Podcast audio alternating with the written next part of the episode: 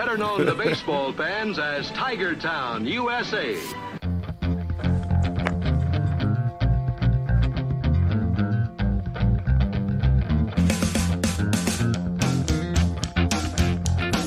Welcome to Woodward Tigers with your hosts, Rogelio, Chris, John, and Uper. All right. Hello, everybody. Welcome to another episode of Woodward Tigers here on WoodwardSports.com, Woodward, the WSN network.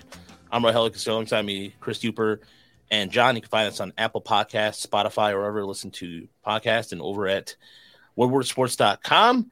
And good evening, everybody. And we're going to be talking quite a bit of World Baseball Classic. We're going to talk about trade deadline as the Pistons made yet a trade for another fallen draft pick, which is going to tie into Tigers trades. We're not going to talk about the Troy Weaver trade because I can't. I'll be honest with you, I can't really explain it. There's no rhyme, no reason behind it. Just hey, he used to be good. Uh, he was a good college draft pick and he failed. We'll, we'll try trade him. But I will say that people did underestimate Saddiq Bey's overvalued him on the trade market. So we'll talk about that. Talk about also, in addition, I want to do a flashback to the 1993 Tigers because it's been, it's, oh gosh, it's 30 years. Yeah. 30, 30 years since 1990. Like, again, I always think of 1993 in my opinion sometimes as it happened 10 years ago, but I gotta stop doing that because it's, uh, it's getting further and further away. Yeah. And also, the Tigers did sign a DJ Peters, which I did want to talk about a little bit. And also, the Tiger Mountain Report. So I rehauled the site, so we got some new stuff and some new look and all that jazz. But, anyways, gentlemen, how you guys doing? No complaints here in Iowa. The weather's nice. Getting ready for baseball. Yeah, it felt like baseball weather out today. Honestly, it was pretty nice out. Like rain out weather. yeah. But yeah, it was up into the 50s here today, but it just rained all day. It, I felt bad for the we get the ski hall right down the road, and they had to close down today. And we've got some friends who are having an old man winter party. They they made an entire giant outdoor bar out of they filled up like storage totes with water and froze them as giant ice cubes, and it's been 40, 50 degrees the last couple days. So I have no idea how that thing's going to look. is this just is that just an excuse to party? Yes, All right, of course. I, I figured. If there's some sort of theme, why can't it just say wanted to get together? No, no, it's winter theme and Old man winter snow.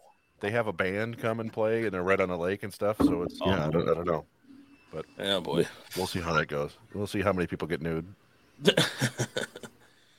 so we'll get plenty of questions. Get we'll have some, you know what? Normally we solicit we, we solicitate solicitate for questions, but honestly, today has been one of those days where I was the guys earlier. I just got so John saw me and t- John knew why I had to stay over, but what John doesn't doesn't know is that I got stuck in traffic for an hour and a half. I didn't get home almost till eight o'clock, almost eight o'clock.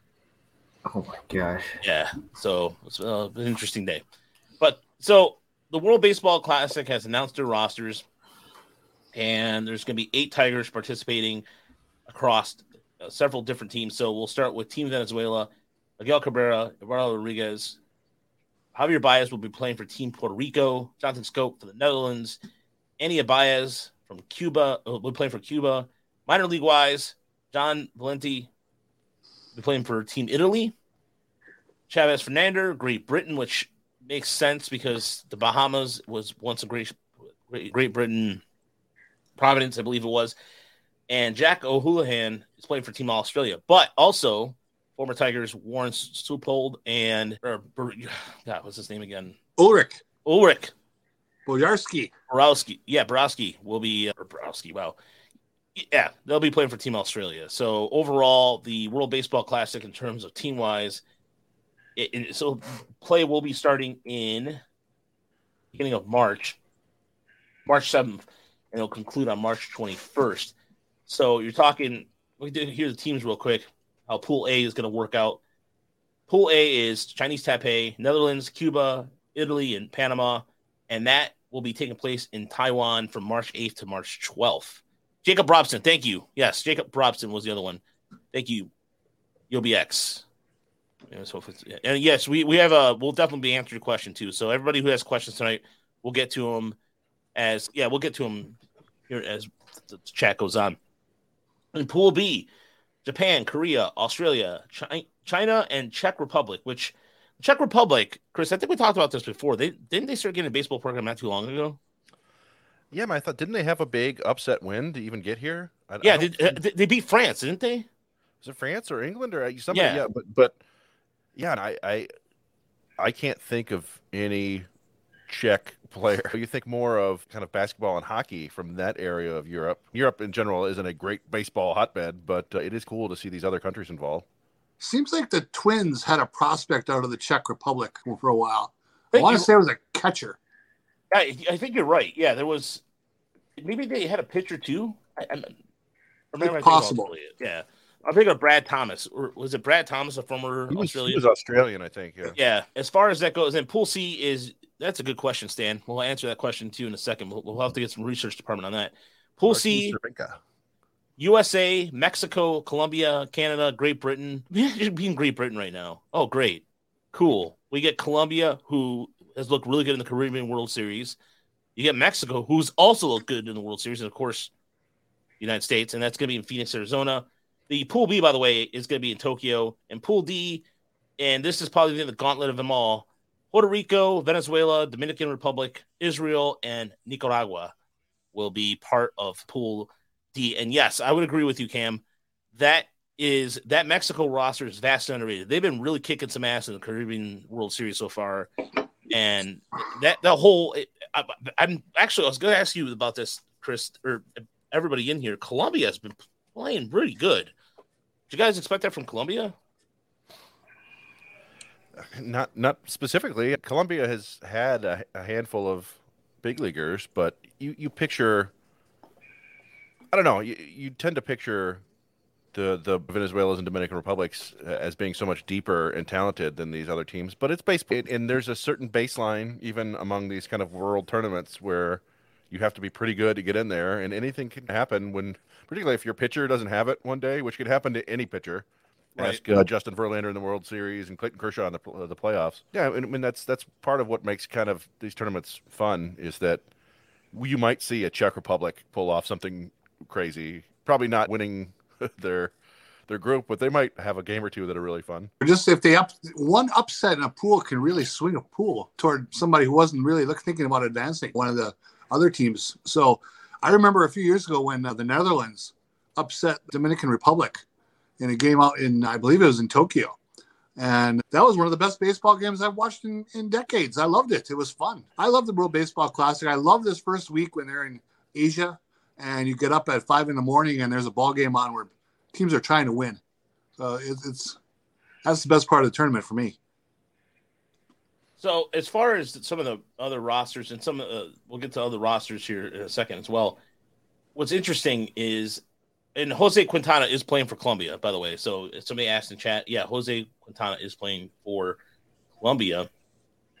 Is the it, Team Italy is going to be managed by Mike Piazza, but they also have they have, uh, a couple guys over there. They have Vinny Pasqualino from Kansas City, along with Nicky Lopez, and I think there was another one that yeah. So John Valente, Mister Three Hundred, Johnny Three Thousand, or Johnny Three Hundred, as the Erie Seawolves would love to call him, and also they got David Fletcher, which I didn't, and also Mike. And you know the, the surprise of that roster is Matt Harvey. No, Yeah, probably looking for a job somewhere. I don't know. It, it, one thing I do love about the World Baseball Classic, and, and hopefully this comes true down the road, is it really does when when you get a country competing in something like this, sometimes it can really kickstart the sport in that region. If you think back to the Dream Team in basketball, what 1992, that was the United States just ran roughshod over everyone, but that was in Spain. And Spain was so they automatically got to be in it, and they got run over. I think they won one game the entire Olympics. And it's been 30 years, but now Spain is is possibly the best country in the world outside of the United States for basketball. So it, things can change in a generation, and if somehow this leads to 20 years from now, just a whole gang of Czech baseball players running around, I'd be super happy. And, and so that's what I'm excited about for the World Baseball Classic. So I was looking at the injury as far as Stan had a good question about whether there's a sort of compensation for that, but there basically the only thing I can find that made any kind of sense is about eligibility or a player so designates as injured shall be ineligible to participate in any further tournament events.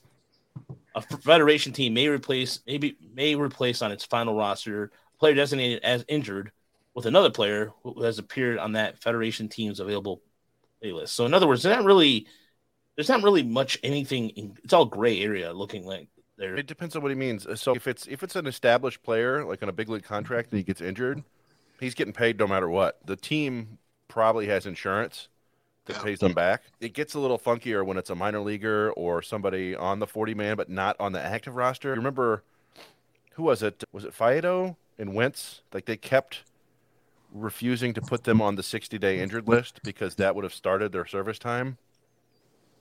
So there could be some strange things there, but I, I think, yeah, I, I think that for the most part, the the team's going to play pay the players.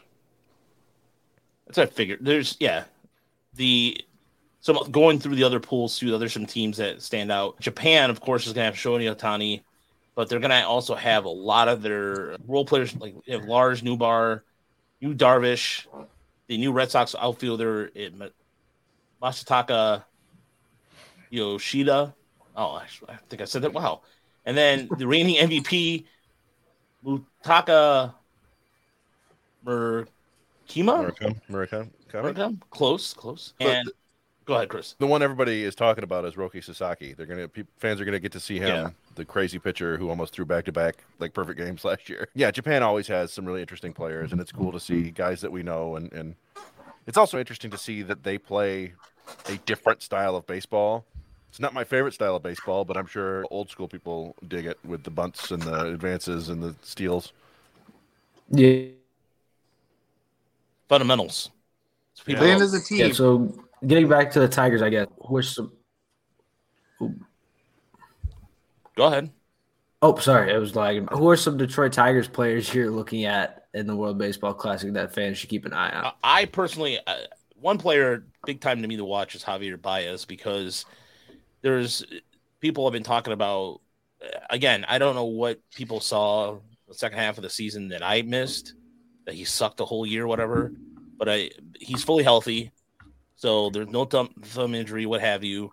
And I think that if if Baez Baez comes out hitting, Fields that'll be a, a good sign for the Tigers again, it's funny the sliders, him striking out. That's that's his mo. That's been his mo before he joined Detroit. So again, ask Cubs fans.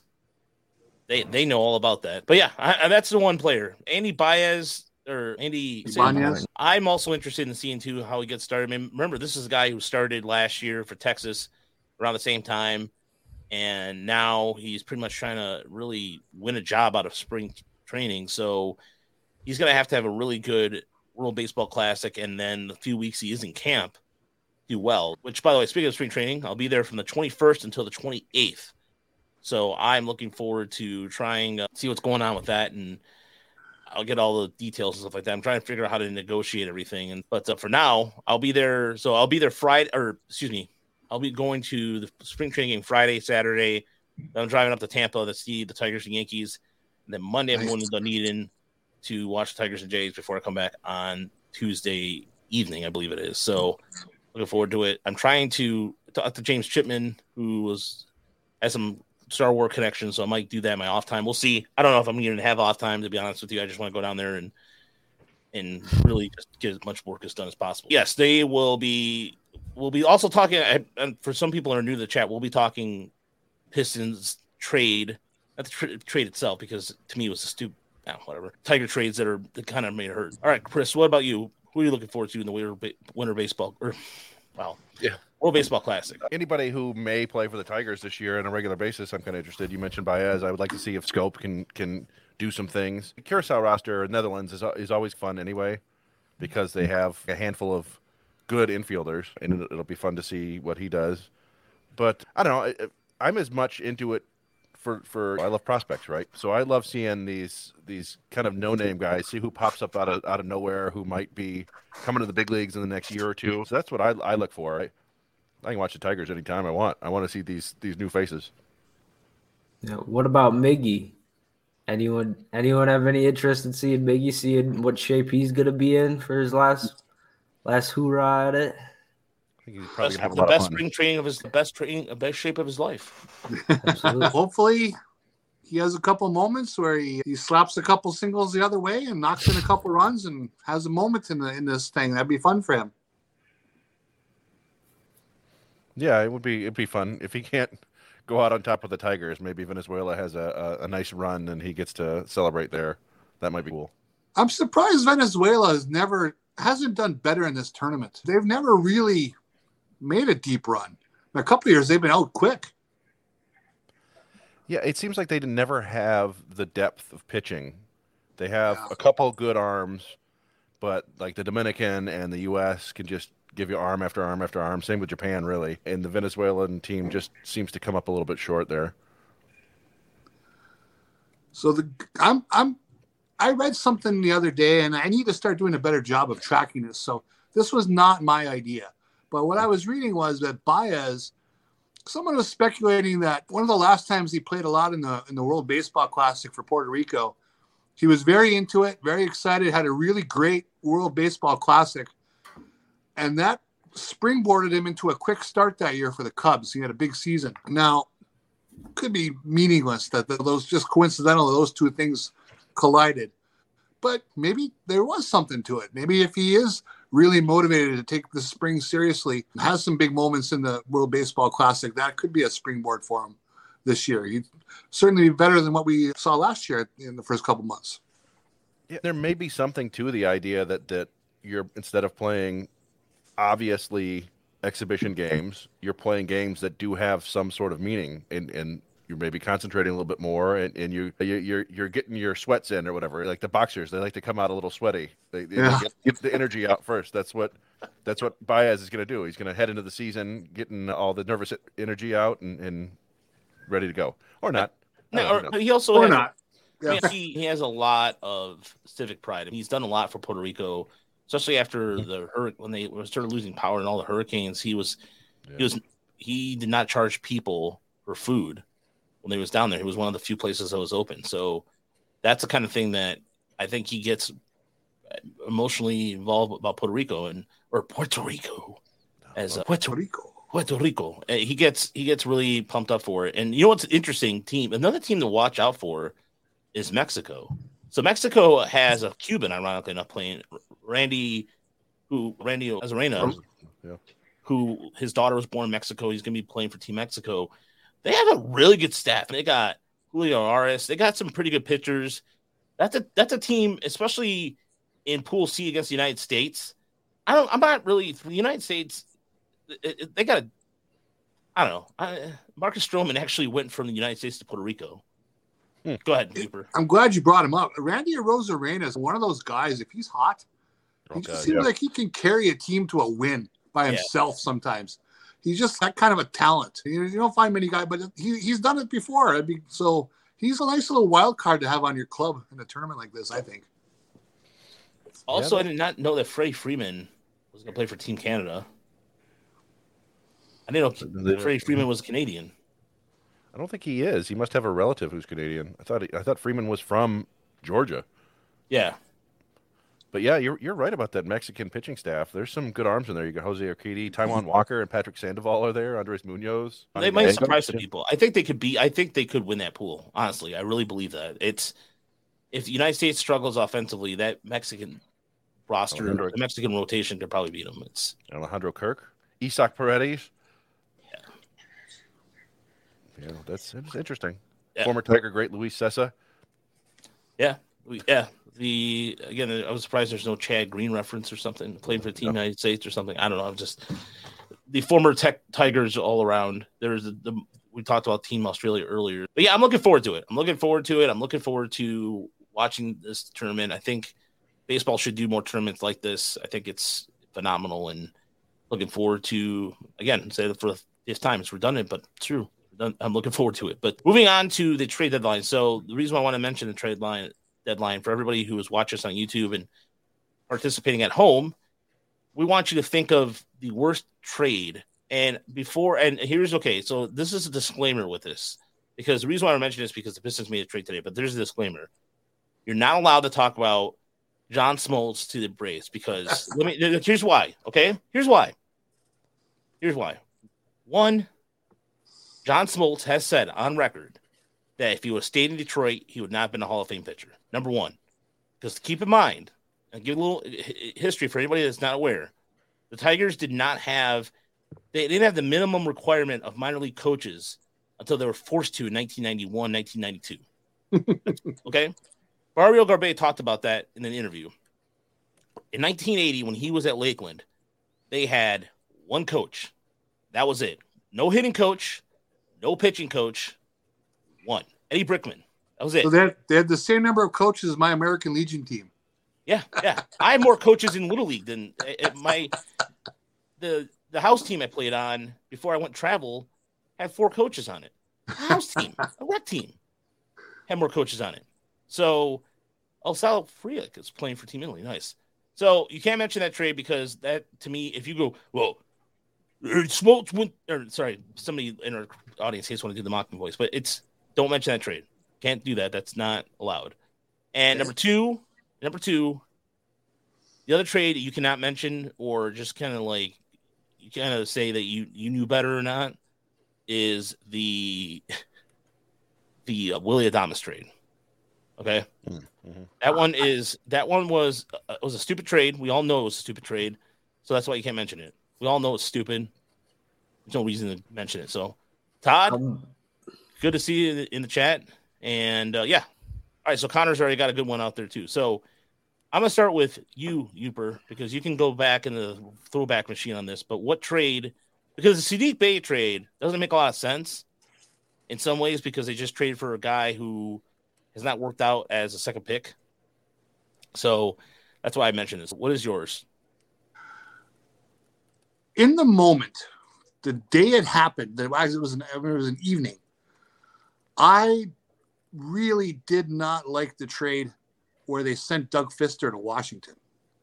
Mm. I thought they were cashing in for 70 cents on the dollar there. I did not understand Lombardozzi at all. I, I didn't like that they had a list of pitchers that they wanted, and that's that's all they were going to get was Robbie Ray. When I thought they really needed offense, if they were going to move Doug Fister that year, that was a trade I just I just did not like it in the moment. I thought they could have done better for a guy coming off the years couple year run that he had had. So that was one that ticked me off in the moment.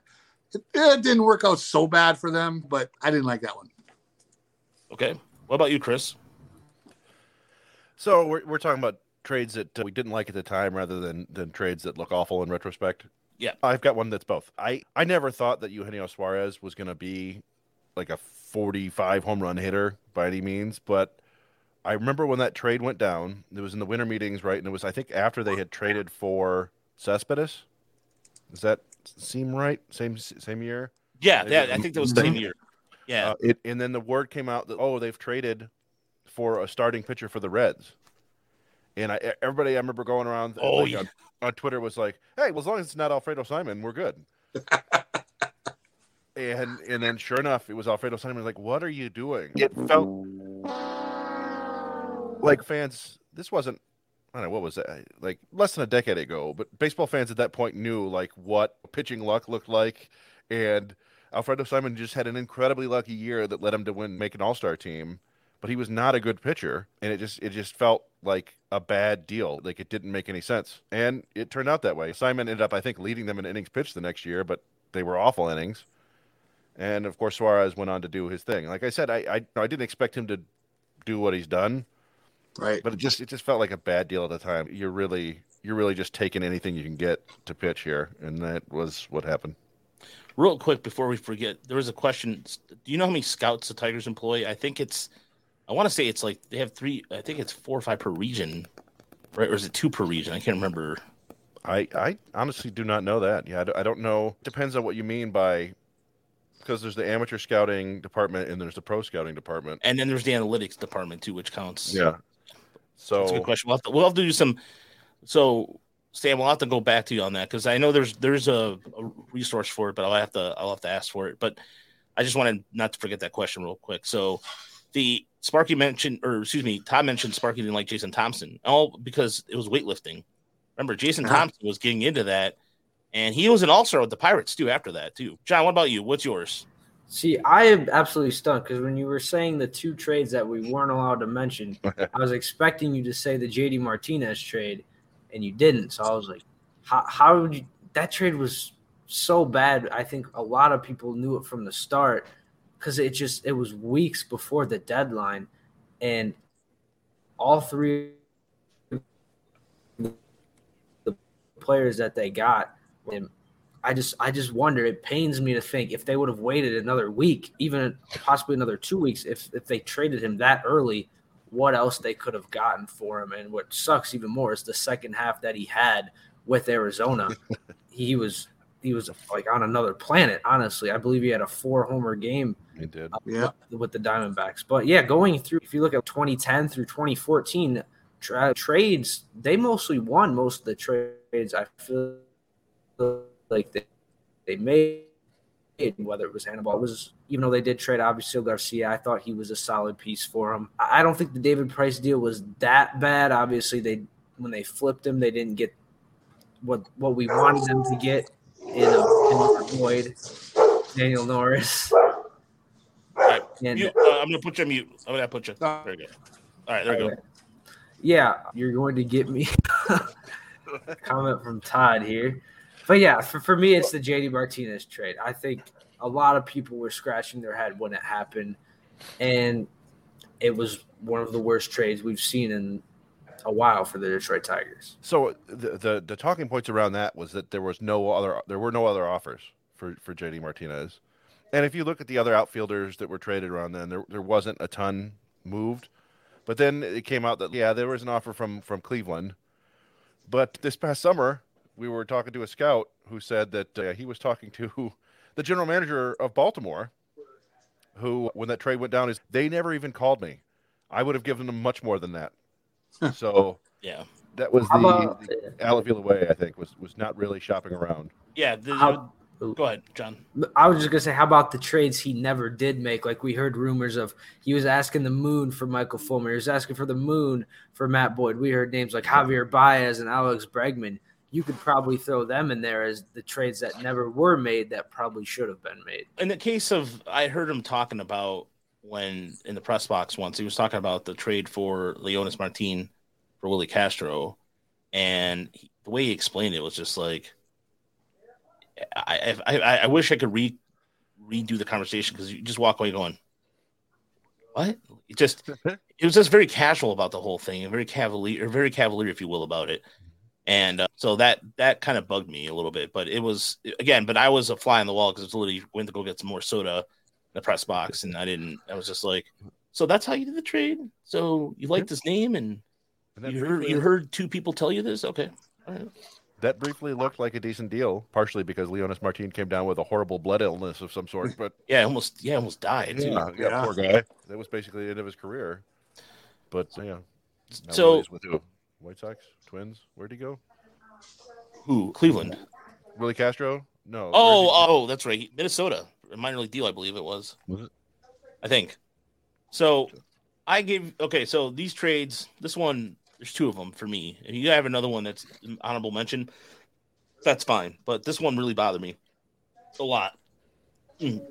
Excuse me. So this was the summer. This was the summer of 1995. I went to Spain, and I had to miss half the. Ba- it was the only time I ever missed baseball for a long period of time. I missed little league. I missed everything, and I went to Spain for two months because that's where my mother's from. And so when I left, the Tigers were actually not doing too bad in the AL East. And I come back early August. Keep in mind, there's no internet back then. So I had no idea what was going on, had no concept of everything. And I find out that the Tigers made a trade. They traded one of my favorite pitchers, and this is where my, my, my affinity for left-handers come from. Tigers traded David Wells to the Reds for by a guy for a guy named for a player to be named later and CJ Nitkowski. And then the Reds end up saying smiling Mark Lewis because I go he was always every picture of Mark Lewis in the Tiger uniform was like smiling all the time. He had, he had a really smart ass look on his face. That was I was like, wait, what what just happened? And Tigers wouldn't were, he was getting ready for they weren't going to pay him, so that's why they traded him. And then the following year, in this trade, I knew I knew it the moment it happened that it was not going to. And I try to justify the reason. I try to find the justification behind it. I found I found some of the, the articles, the newspaper at the time were just like they got somebody from the Yankees, Cecil Fielder, to the Yankees for a broken down Ruben Sierra. Yeah. Sierra, who was it wasn't even Texas Ranger Ruben Sierra. This was old has been Ruben Sierra, and a guy by the name of Dean. Well, was it Dean Crow? Am I thinking of? I'm trying to remember who they got that the the pitcher for that. I'm actually, I'm just uh, you know what? Let me pull this up real quick. It was it was it was Matt Drews. Sorry, Matt Drews. Matt Drews, this big, this big burly pitcher, righty pitcher, who was a first round draft pick, and everybody's like, "Oh, look, they picked him out of high school. He's he's going to be a, a, good pitcher." Tigers again weren't developing pitchers at the time, and I knew that trade was going to be bad. He he posted a a, a solid array of eight point two seven in in 99. I remember looking. I remember like seeing that somewhere, and just insane. Yeah, Wells went to the Reds, and then he went to the Yankees, threw a no hitter with the Yankees. When I watched him throw that no hitter, I was swearing at the TV because I was just like, that could have been I, I, that could have been us. I was and I was so young and dumb sometimes. Just like that could have been us. That could have been us. The no hitter or a perfect game? Was it just a no perfect? It was a perfect game. It was a perfect game, I believe it was. was it? But I remember, yeah, there was the Yankees had a handful of those. You know, you mentioned, and this sounds silly to admit now, but you mentioned how the Tigers were not developing pitching. I remember being confused when they traded Jeff Weaver. Um, yeah, because in, in, retrospect, you look back and you go, okay, it was just a complete teardown. That's what they were doing. But like at the time, he was their best homegrown pitcher. Justin Thompson had his brief little run, but Weaver was a solid mid rotation starter for three, four yeah. years there, and they just got rid of him. I'm like, what? What are you guys doing? It turned into Jeremy Bonderman, who became Jeff Weaver. But yeah, that was it was confusing to me at the time. I, I can't say that I was terribly angry. I think I was mostly into the Pistons at that point. No, and I remember this was I hung on every moment the Tigers had in, that, in those period of time because this is I got excited. Todd. Todd always does that to me every time. I, I gotta I gotta stop avoiding him in the chat because every time I look at a Todd comment, I'm about to laugh. But no, that that trade was one of by far a bummer because the Cecil Fielder trade was an end of an uh, end of an era if you think about it because no more Mickey Tel- Tettleton was gone at this point. Sparky Anderson was gone, and he represented the last of that bit. And and then even as a he wasn't the same player when he went to the Yankees. At that point, became like a higher a gun, if you will, and was used more of a pinch hitter than than John. Will you stop it? Sorry. Sorry. No, I was trying to add him back on the screen, but yeah, at that point, that it, that ended an era for me. That really did. That and that trade really really bothered me. So those are the two. I, the ones with JD Martinez, same thing. I just was, I looked at that and go, who Uh, uh, again? Who Sergio? I remember how they talked up Sergio er, Alcantara. Alcantara. Yeah. Oh, he's a he's a really good defensive infielder, and whatever. he, he's still kicking around the big leagues occasionally. He seems to pop up once a year. Remember, he had a home run in his first at bat. I think. Yeah. Ooh, that's a good. Ooh, that's a really good one too. Look at Harrison Ooh, there. Howard that's, Johnson. Was that? I thought he traded for Walt Terrell. Well, Harrison might know. You know what? I thought I thought that trade was for a pitcher. That sounds right to me. I thought it was Walt Terrell as well. But I think so. Yeah.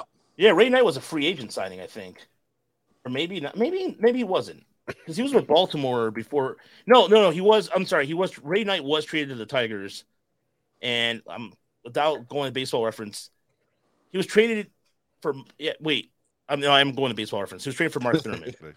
Mark Thurman, former uh, Padre, who was in the '84 World Series. So, yeah. Ooh, that one too. That's another one. Edgar Renteria trade. Ooh. Boy, I was I was pretty angry that day. Didn't like that move at all. I thought, admittedly, I thought Jair Jurrjens was going to be a star, and that obviously did not happen. but I, I never understood getting Renteria an old shortstop on an aging on a short deal in that trade. But that that I was ticked that day. Yeah, I'm trying to. So I don't remember disliking that because that was that was the same year they traded for Miggy. They had got they had signed Sheffield the year before. It was clear they were just going all in And Dombrowski, of course, had Renteria back in '97. Yep. So I didn't mind that, but yeah, that then everything backfired that year. They had no pitching.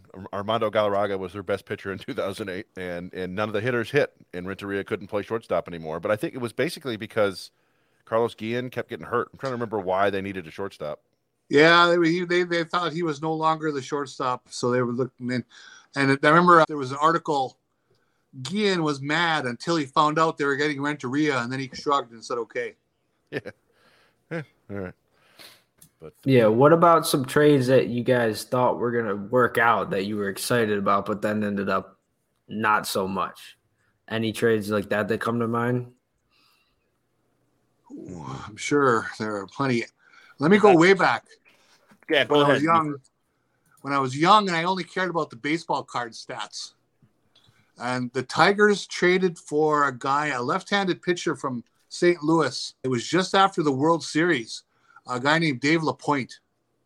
And Dave LaPoint, as a rookie, was like nine and three with a 284 ERA or something like that. Really nice numbers. And the young 15 year old here was, I think, wow, that's going to be the piece that gets them back on track here in the 80s. And we found out that he was really just kind of a, a low velocity, run of the mill lefty who had had a couple nice years with the Cardinals and, and was at the end of the line. That's you know what though that was a good one right there. Jeremy mentioned that Juan Gonzalez because he didn't want to be here, but that was the, the the papers try to spin that so much, and that was like, no, dude, the guy doesn't want to be here. Cut it out. All right, Chris, what about you? Yeah, I, I was trying to think of deals that didn't work out the way. I mean, the, the the two that kind of haunt me, not haunt me, but that I remember are like Aubrey Huff and Jarrod Washburn. That not that that like Aubrey Huff wasn't a great player, he wasn't having a great year, but he had a good year but the year before and had an amazing year the next year. It just sucked for and and and, and has sucked ever since. As a and Washburn was so bad that his career ended. I actually was thinking about the Sean Casey trade in 2006 because Chris Shelton had had that awesome start to the year and then faded away to the point where they need a first baseman, and Casey was kind of like, oh, that's exactly what we need. He's going to hit. He'll hit for a little power. He'll get on base. He'll play first base, and then he didn't. He he came and he was okay. He was the mayor, but he didn't play very well until he actually was one of their few hitters who who performed in the World Series, I think. Yes. But he didn't do much of anything after they traded for him. It was just a placeholder. So that one wasn't exactly what I had hoped for. I think he drew some walks. Yeah, that if sounds about memory right. serves. And and also, yeah, as I recall too, he did not hit for a lot of power at all. Oh, his power, his power was completely gone by that point. But it's interesting. Those are two great trades you bring up, and I was on both sides of the fence on, on either one of them. Hated the Huff trade in the moment because he's just an RBI guy. He was having a lousy year, but I did like the Washburn trade, even though it failed. I thought it was the right move. They had to get an arm that Yeah. trade deadline. They were really short on pitching, and it happened down the stretch. They were down to Verlander and Porcello, and that was it. And they, if, if Washburn had come through for them, they would that would have propelled that team probably to the playoffs. But instead, they were giving starts to Eddie Bonine and Yeah. Others. I'm just looking. So so Washburn had a 2.54 or 2.64 ERA through 133 innings with Seattle. I think he was leading the American League. Tigers acquired ERA. him 7.33 ERA over the next 43 innings. Gave up more home runs in Detroit than he gave up. I think he had one good start, really, one Yeah. good start in Detroit. just brutal. yeah. As far as go ahead, John. Yeah, so one trade I was thinking of was the Justin Verlander trade, even though it wasn't at the trade deadline. I just thought at the time the Tigers were getting three at least major league players and Jake Rogers, who could be a defensive catcher for them. Cameron Daz Cameron, who I thought had potential to be an everyday starting center fielder, and then Franklin Perez, who once upon a time was a top 100 prospect, but unfortunately just couldn't stay healthy. That was a deal that I think a lot of Tigers fans were excited for, and unfortunately, none of the three have worked out. But again, there's there's even there was talk about that that that could have they could have asked for more, and they were steadfast on giving him a certain pitcher. And I, I again, I think Houston knew what they had with Franklin Perez in terms of injury history and all that, And it's interesting. At, at the time, their top two prospects were, were Forrest Whitley and Kyle Tucker. and they got neither of them. And Forrest Whitley has done exactly what Franklin Perez has done. Just injury after uh, injury hasn't basically busted out in the minors. Tucker has been great. Would have been nice to get him. Yeah. But I, it was one of those things. At the time, Perez was like a top fifty prospect. He be, instantly became. I, I think they had Faedo at the time, maybe that that Mhm. year, and, and Manning. Yeah. But I think Perez became their top pitching prospect, and Cameron was their top outfield prospect, and Rogers was their top catching prospect. But yeah, we, we can go on and on about the the talent evaluation skills of the previous administration. They Yeah. were great. And I, yeah, I'm not. We're not going to beat a dead horse because we've done that. We've beaten that horse, and it's rotted in a corpse in front of us a thousand times. Yeah. The, the only trade that I thought, in terms of what they got back, that I was, I'm admittedly was skeptical about, but uh, was the Phil Coke, Austin Jackson from the Yankees, and when they also got Max Scherzer from the that whole three team deal in 2009 was a trade that when you look at it on paper, look at Max Scherzer's numbers at that time, it they weren't pretty, and I thought that them giving up Curtis Granderson was mu- the reason at that time was one of my favorite players because it was the first homegrown Tiger outfielder that had since Kirk Gibson, for Christ's sake, and that that's not too far off from that's that's actually pretty spot on.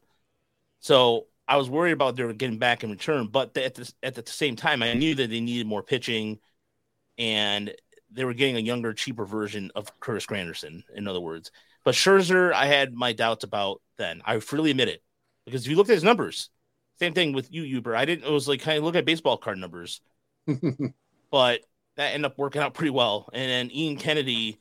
You almost forget that Ian Kennedy was a Yankee. I feel like any Ian Kennedy's been it's like moons ago Remember him? since Remember Yeah. It was Kennedy, it was Hughes, and it was Joba Chamberlain. Those were going to be Yeah. the next big three for the Yankees. And they, man, the Yankees, man, they, if, there, if there's one team that oversells their prospects, is the Yankees. The Yankees are like there was when we were in Erie. I I remember for the playoffs, there was a lot of Somerset fans there, and I asked mm-hmm. one of them. I was talking to this guy in Spanish, and it was like, "You travel all the way from New Jersey?" Oh yeah, the Yankees got they got. I'm not. I'm not. I'm not kidding. He said, "Oh, there's a there's a Hall of Famer in here." okay, and Bobby respect Bobby Higginson. No, Korea. Oh, no, no. That so the Luis Garcia, the Luis Gonzalez trade. I thought I thought he left it. No, no, that's right. I thought he didn't really sign him though. I would have sworn. I thought that they traded him for Karim Garcia, didn't they? Or, or They Did, did. they trade him for? Yeah. Oh yeah, yeah. Because also they didn't want to pay him either. He wanted a raise after he had 20 home runs in Tiger Stadium, and the uh, I hate to say it, but ownership then was like, nope. Anytime a Tiger did, anytime a Tiger did during that period, the Randy Smith era, they were traded. And the Tigers signed Joe Nathan, by the way. So that was a big waste of money down the drain. Remember when the Tigers signed Jose Mesa? Oh God, yeah. Yeah, I remember.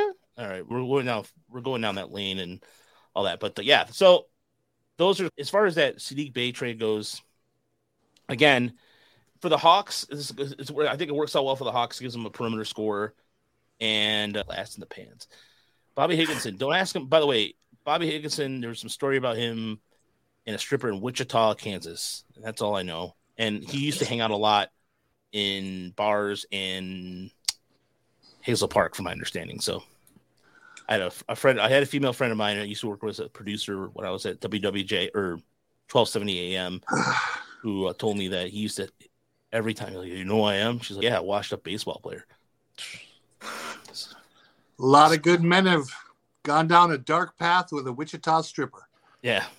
Yeah, that was. You think about the dismantling of the 2001 team, it were kind of like that team picture with the black eye, an infamous. They got a fight on the plane. Weaver, Higginson, Encarnacion, Roger Awesome. Cedeno. When you find out later, some of the stuff you hear later, you're like, wow. It's, it's just some of the behind the scenes stuff that we get privy to. That there's some stuff that Oh. I've seen last year that I can't say. My It's fantasy too much, team is but, now uh, called the Wichita Strippers. Wichita, they should like be. I'm going to make be. that change today. Nah, you should.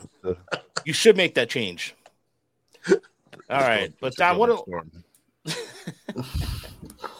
Or the Hazel Park, the has-beens, the Hazel Park has-beens, or something to that effect. Uh, poor Bobby Higginson. Yeah. Park Hoe bags. I'm gonna rename the episode Hazel Park Hoe Bags.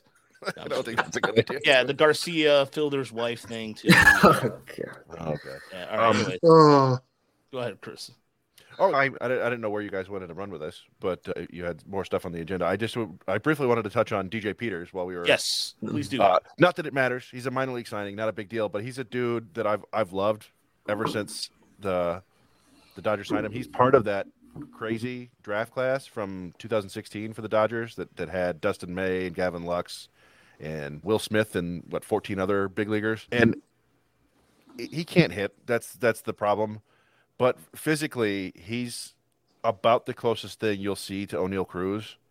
He's yeah. like a six foot five, six foot six, 240 pound center fielder who's like a 90th percentile sprinter, 90th percentile power, 90th percentile arm strength, just just a physical beast. And I really want to see him make the roster as like the fifth outfielder. it just just to have a, a a big old donkey out there who you could bring in and have him hit a 450 foot home run or have him steal a base. But yeah, he's not. Peters trying for third, and the relay was yeah. So I mean, he, he's well built. He doesn't even seem that big, but he's enormous. He's like an edge rusher in football. Yeah, I, I don't expect him. To, you know, it's funny. I was just having a whole conversation in a Discord because I I, uh, I I finished up our scouting reports there at the Tigers minor league report today. About about 8,400 words that I sent over to Raj and I made football comparisons to five players and basketball players to one, or basketball comparison to one. But I didn't make any edge rushers. But in, in my mind, the Tigers' prospects include a wide receiver, a safety, a quarterback, an offensive lineman, a tight end, and then there's a shooting guard. Yeah. No. You know, he didn't get a spring invite, but I think he's just more minor league fodder because his name numbers of career are not that good either. No, as soon as he got to, I, I want to say even to AAA, I, I think his swing and miss issues just did him in. He's he's he's what you would expect a big tall guy to do, right? He's Steven Moya, can't has giant holes in his swing. Yep. But I just I just love the I love Tools Goose. I, I always have. I don't think it wouldn't shock me if we never see him spend a minute in a Tigers uniform. But I just wanted to mention him because of uh, this is a former interesting prospect with with Tools. Well, that's a that's a good pre, that's a good comp right here too.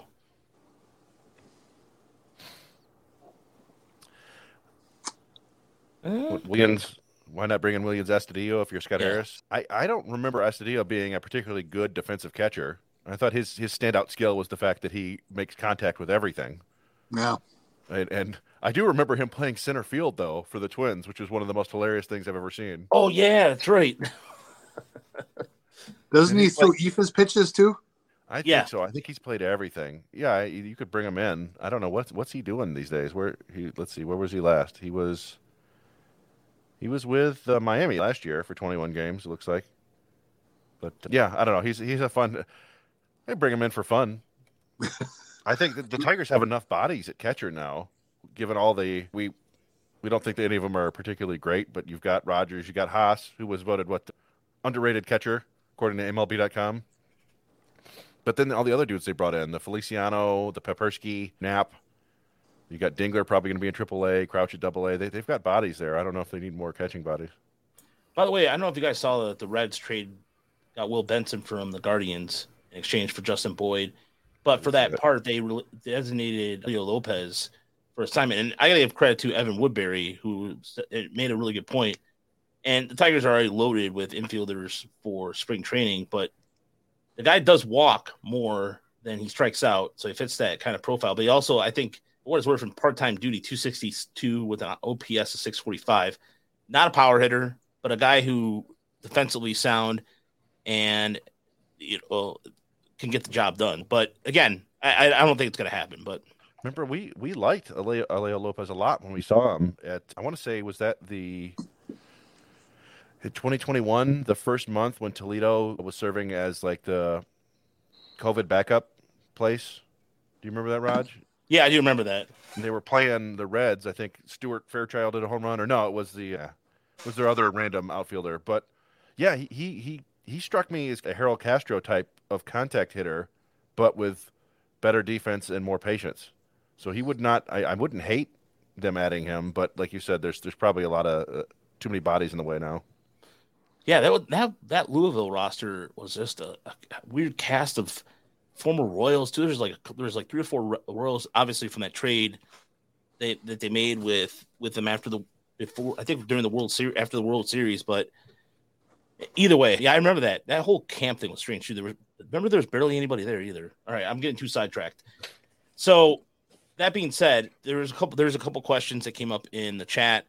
One from Kyle Clark who says, Who do you think who will who do you think will fill the roster spots when Mize and Skubal are put on the 60 day next week?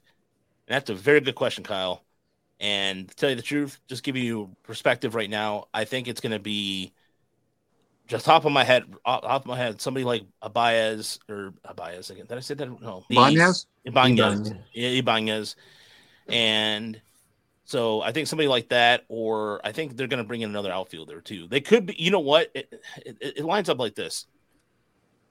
If, uh, because again, I'm still miffed that Jack Profar is still out there, but if the Tigers don't bring in another outfield bat, I think it's going to be an outfielder. So along the lines of somebody who's on that twin, or like on that border spot, because you're going to look at, I think there's going to be an interesting battle between Akil Baddoo and Parker Meadows because if they both have good spring, going to carry North with you. They're both on the 40 man roster. But that being said, I think it's going to be a four. I think it's going to be another. I think it's going to be an outfielder in that vein, or they're, they're not in the 40 man. So I'm trying to think of non roster. Oh, you know what? Nah, I'm not going to say Colt Keith, but he could be. Oh, he could be added. For all we know, he could be added. He could come out and rake. But uh, more likely, it's probably going to be a pitcher. We mentioned it last week. John and I did with one of those relievers that are sitting out there with Tiger ties. I don't see why they wouldn't come back with a Fulmer Chafin signing. No one else is taking them. They probably come affordably. Yeah, I think I think Chafin would be ideal. They they don't have th- their only lefty in the bullpen now is, is Tyler Alexander, right? I believe so. With, with Soto gone, Yeah, and they signed Um, that guy from the Mets to the with Chasen Shreve. Yeah, Chasen. Mhm. Yeah, who's I guess he's fully apparently he's fully healthy.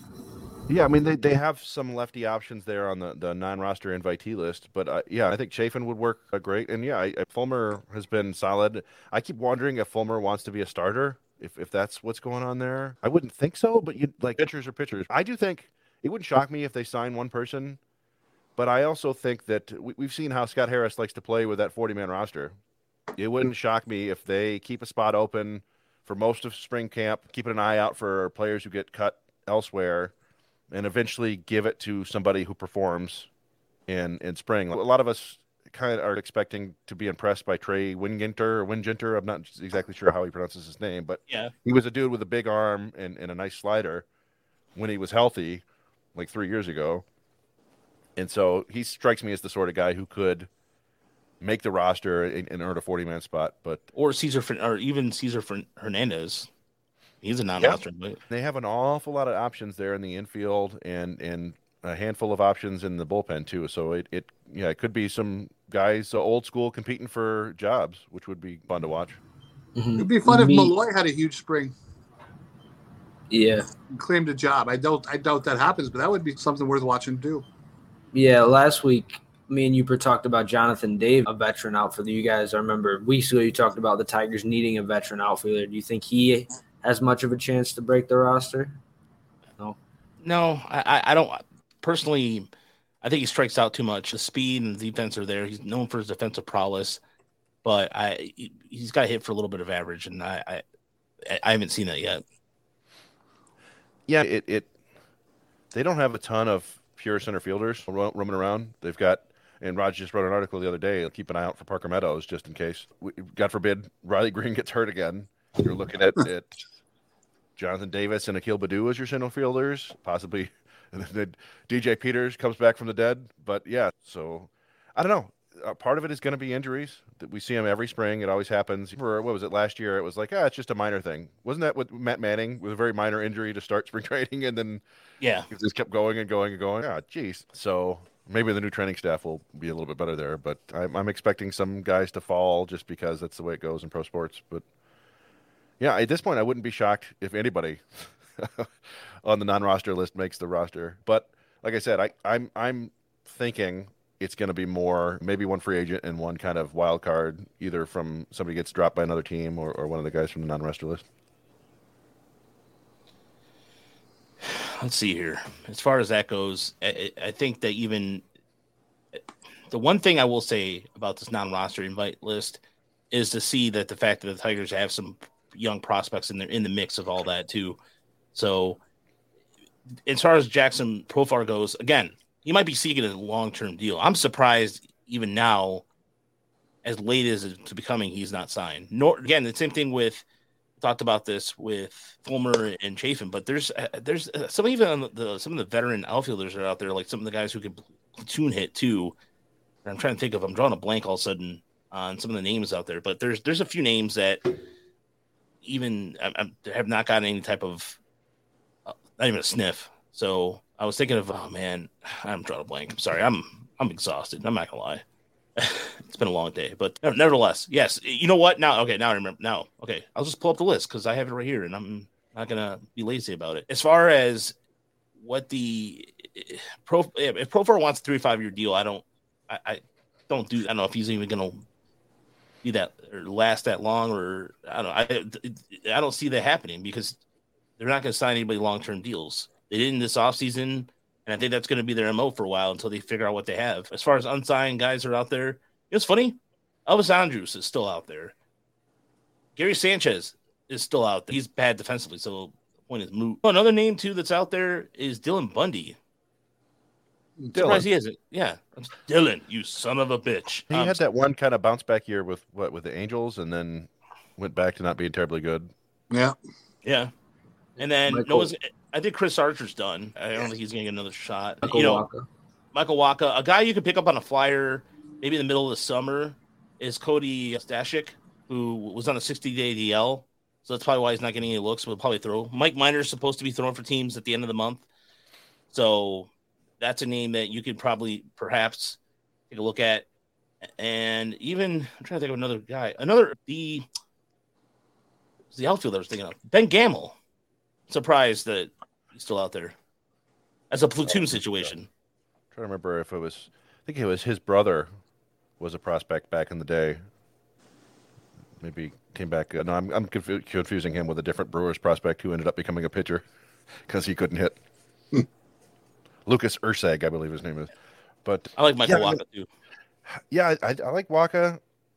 I I don't know. I, I get the sense that they're done with free agency for the most part. I could see a bullpen arm maybe just because they've removed two, four if you count Fulmer and Jake, like viable back end of the bullpen arms, and they haven't really replaced them with anybody in free agency. But yeah, I don't. I'm not. I I guess I would be pleasantly surprised if they go out and get a bat or a starter.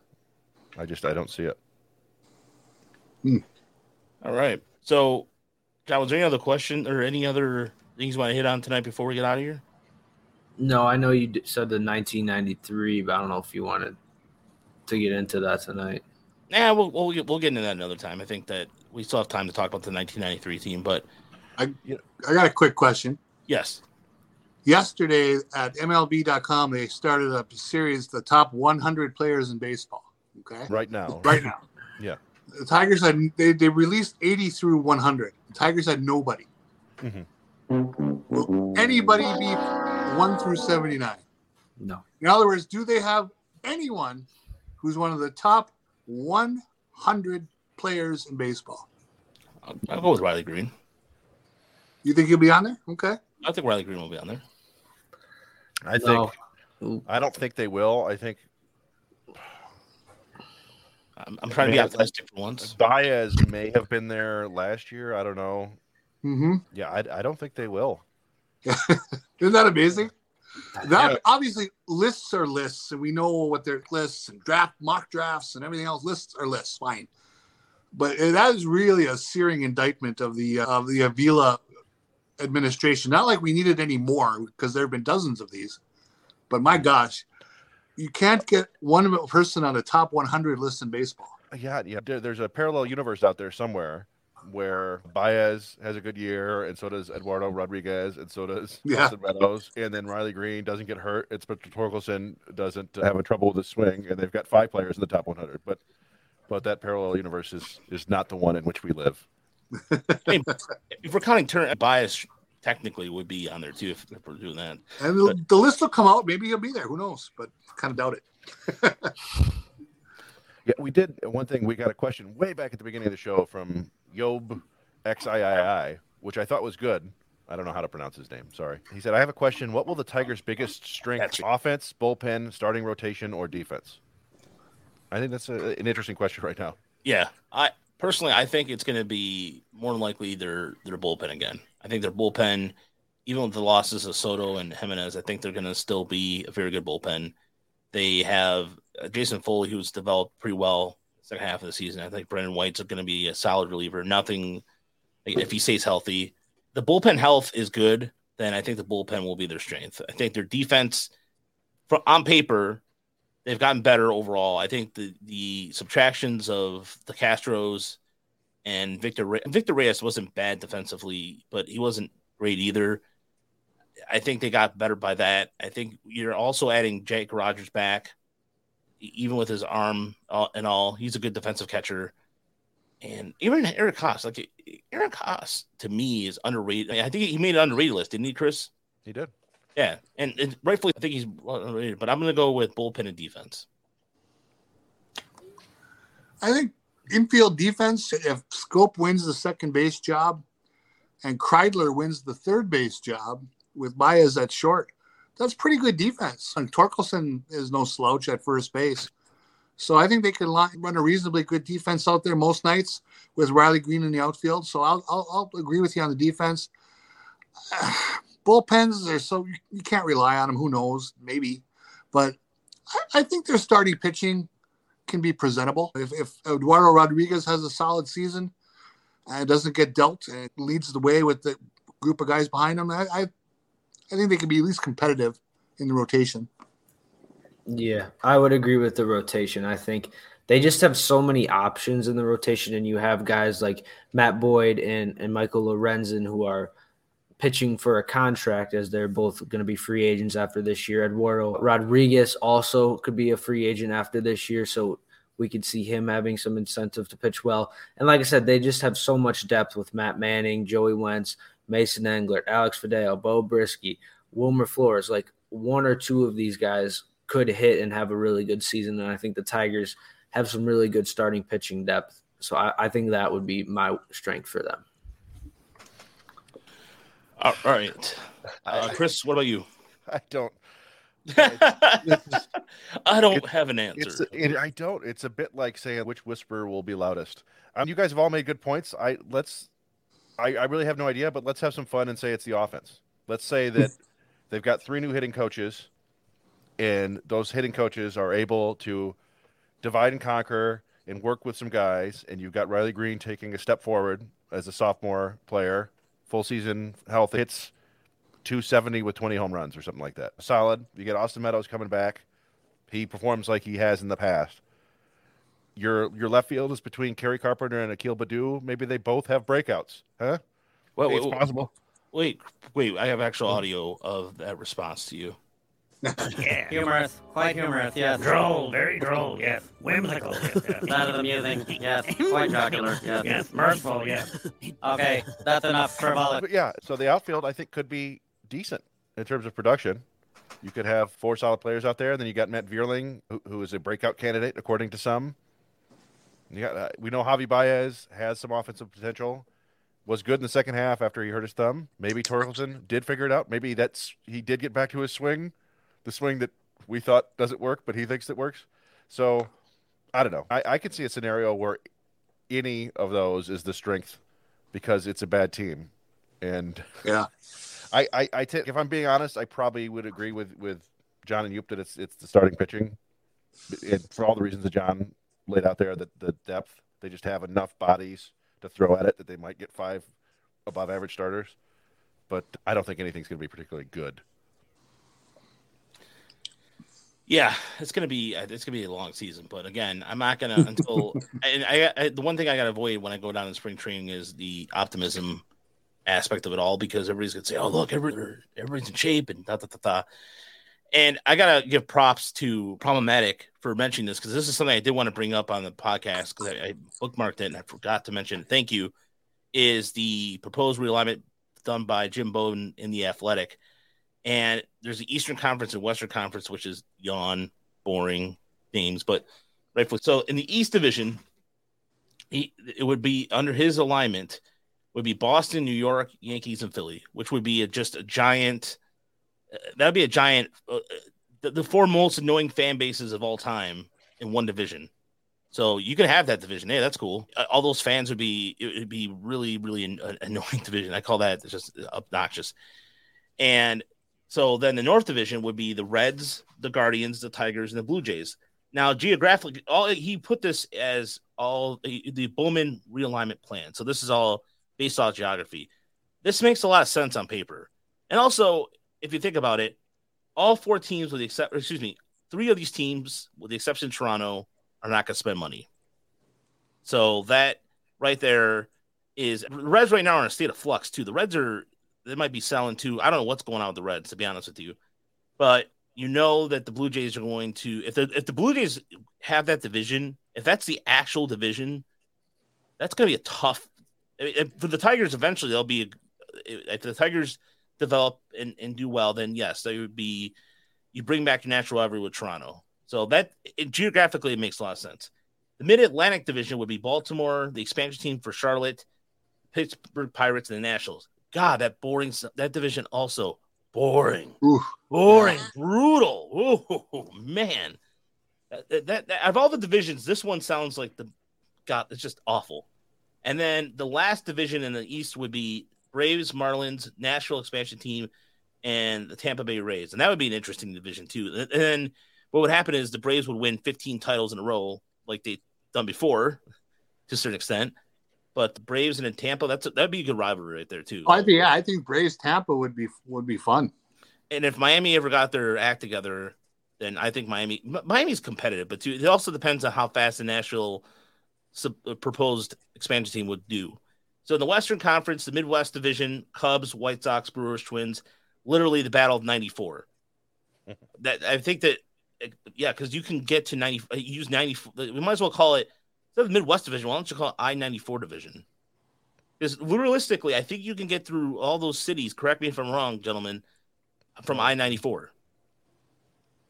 It yeah, could be. yeah, yeah, I, I, I think I don't so. know if does 94 go through Milwaukee. I'm not sure if it goes through Milwaukee. Yeah, but- because you could take it because you have to take something else to get to Milwaukee from Chicago, don't you?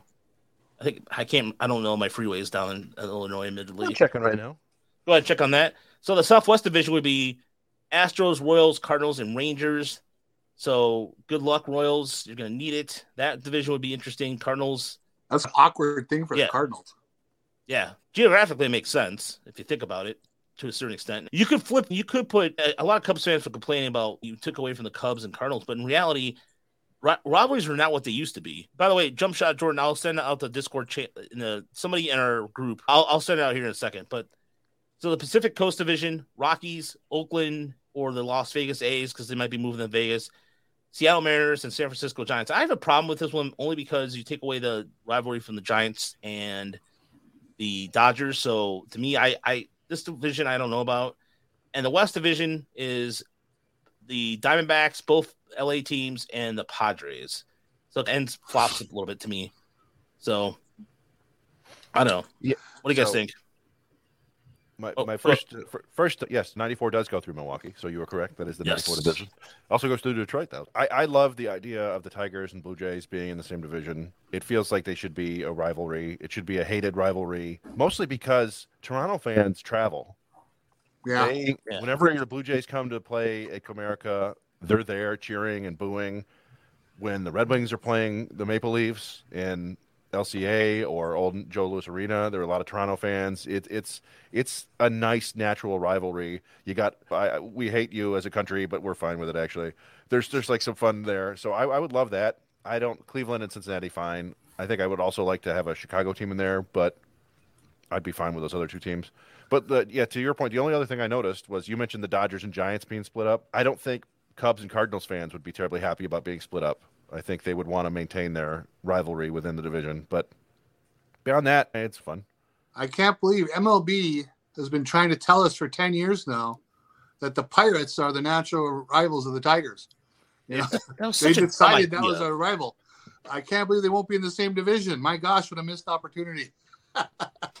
no, Toronto would be obviously be a hundred times better than anything they tried to create with the Pirates. I think that expansion is coming. I think at some point MLB is going to want to cash in those franchise fees and make the money, and then we will see an offensive explosion like most expansions have led to, and home runs sell tickets. It's going to be interesting to see how how quickly they can pull this together over this next decade. Yeah. I like it for the the playoff wise because I, I really like how the NFL used to do their playoffs where you had the four division winners and the two wild cards and then the top two seeds. That's how MLB does it, but it's weird where you have two division winners get a bye, but then the third division winner doesn't get a bye. I think it would just make a lot more sense if you have four division winners and then have the top two division winners get a bye, and then just do you know the four and five seed and the three and six seed. Yeah, to me, this there's too many there's too many divisions, and what are you gonna do? Celebrate your Southwest Division title every year? It doesn't mean anything. Some teams might. Yeah, some teams hmm. would, but as far as I- uh, look, I and to what problematic was saying, do two 18 divisions per league. I, I'm not gonna lie, that would sound cool, but I know that they're trying to save cost, even though the, their teams are making a lot of money. But in terms of travel costs, what have you. But I look if a division, if it was gonna stay like with three divisions as it is now, and they added the two teams, then I would think that you would probably let's see here. So if we're looking at, let me pull up the division standings so I have a better idea of what I'm looking at. Those I- four team divisions will have a they'll have there will be divisions with sub 500 winners. Yeah. Oh yeah. It's gonna be like football. You're gonna. It's gonna happen. You're gonna have some sort of uh, parity to it. But as far yeah, so if you added the two teams, one div- you added the two extra teams, then one at least two divisions would have six six. Everybody's right now is at even five right now. I don't know. I I I, I look. I think that having a Chicago team, as Chris said, would be to me that I I like having Chicago. I, uh, the White Sox may not be much of a rivalry, but I like the Chicago's in the division. I like the Guardians as a team. Toronto makes perfect sense. I look if it was if it was if I had my way, it would be Detroit, Cleveland, Cincinnati, Toronto, Chicago, and what am who am I missing? That's for Twins, Pittsburgh. oh no, it would be I put you know what? I put that Nashville expansion team. It's all right in that area. Nashville. Nashville Nice. or or or the Brewers. Yeah, Brewers would be fun. Um, yeah, it was funny. Who Connor had had a fun question there that would take us all night. I think. Would- Yeah, who we're you- not we're not gonna answer that question tonight. I'm- I'm Unprotected in an running out- expansion league draft. I've, I've been up since five thirty this morning, gentlemen. I'm not gonna. That's a that's a question for when the time comes because there's no way I could. That that's too much theoretical what ifs, and my brain is just right now going, no, dude, we're not gonna do that. But yeah, no, that that's a good question. That's a great question, but not for today. so that being said, any final thoughts, gentlemen, before we get out of here? I will say this. So, slight programming note. Next week we probably we might be in studio. I don't know, Chris. Can you be in studio next week? I can make it work. Yeah. All right, so- this week, but Oh yeah, that's oh, maybe maybe we'll be in studio next week. Uh, programming note though, I will be while I'm away. I will be doing the show from my guest suite down in Lakeland. So there'll be, and also there'll be some live.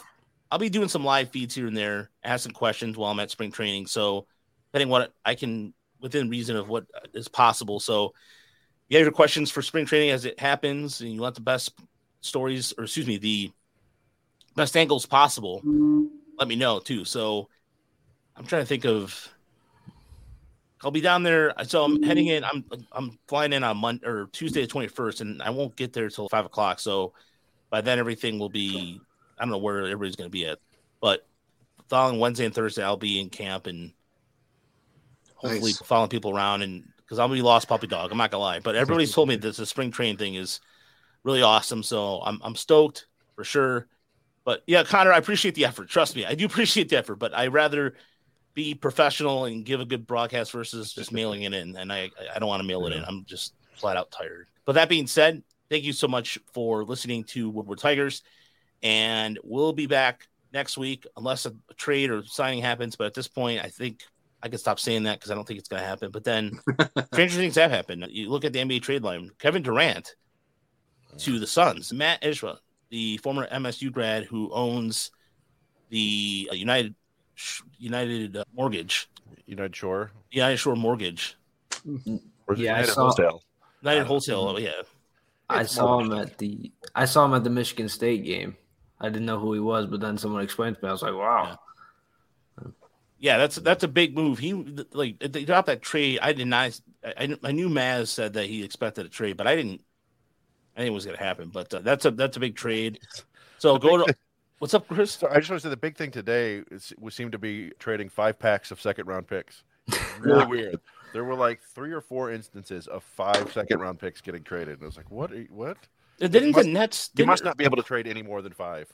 Didn't Dallas or that's for that Kylie Ir- Kyrie Irving trade trade like a pick for twenty twenty seven or something like that? Some ridiculous. it's 2028. Yeah. Yeah. Oh yeah, I saw 2029 today. One of them. Yeah, that's mm-hmm. ridiculous. Yeah, there's some a lot of that. Imagine baseball could p- trade picks. That'd be awesome. I'd like that. I, So- I thought they might work that in. with, Like any pick in the first Yeah. ten rounds, you could you could make that tradable fairly easily. But given that they all have slot values, but I guess it's just a little bit too much work for everybody to figure out. Oh, I since this is the first show of February, I want to thank everybody who listened to us in January. January was our best month in show in sight, and since we moved over here to Woodward Tigers officially last year, this was our best month in the off season. So thank you for everybody who's listened, everybody who spread the word.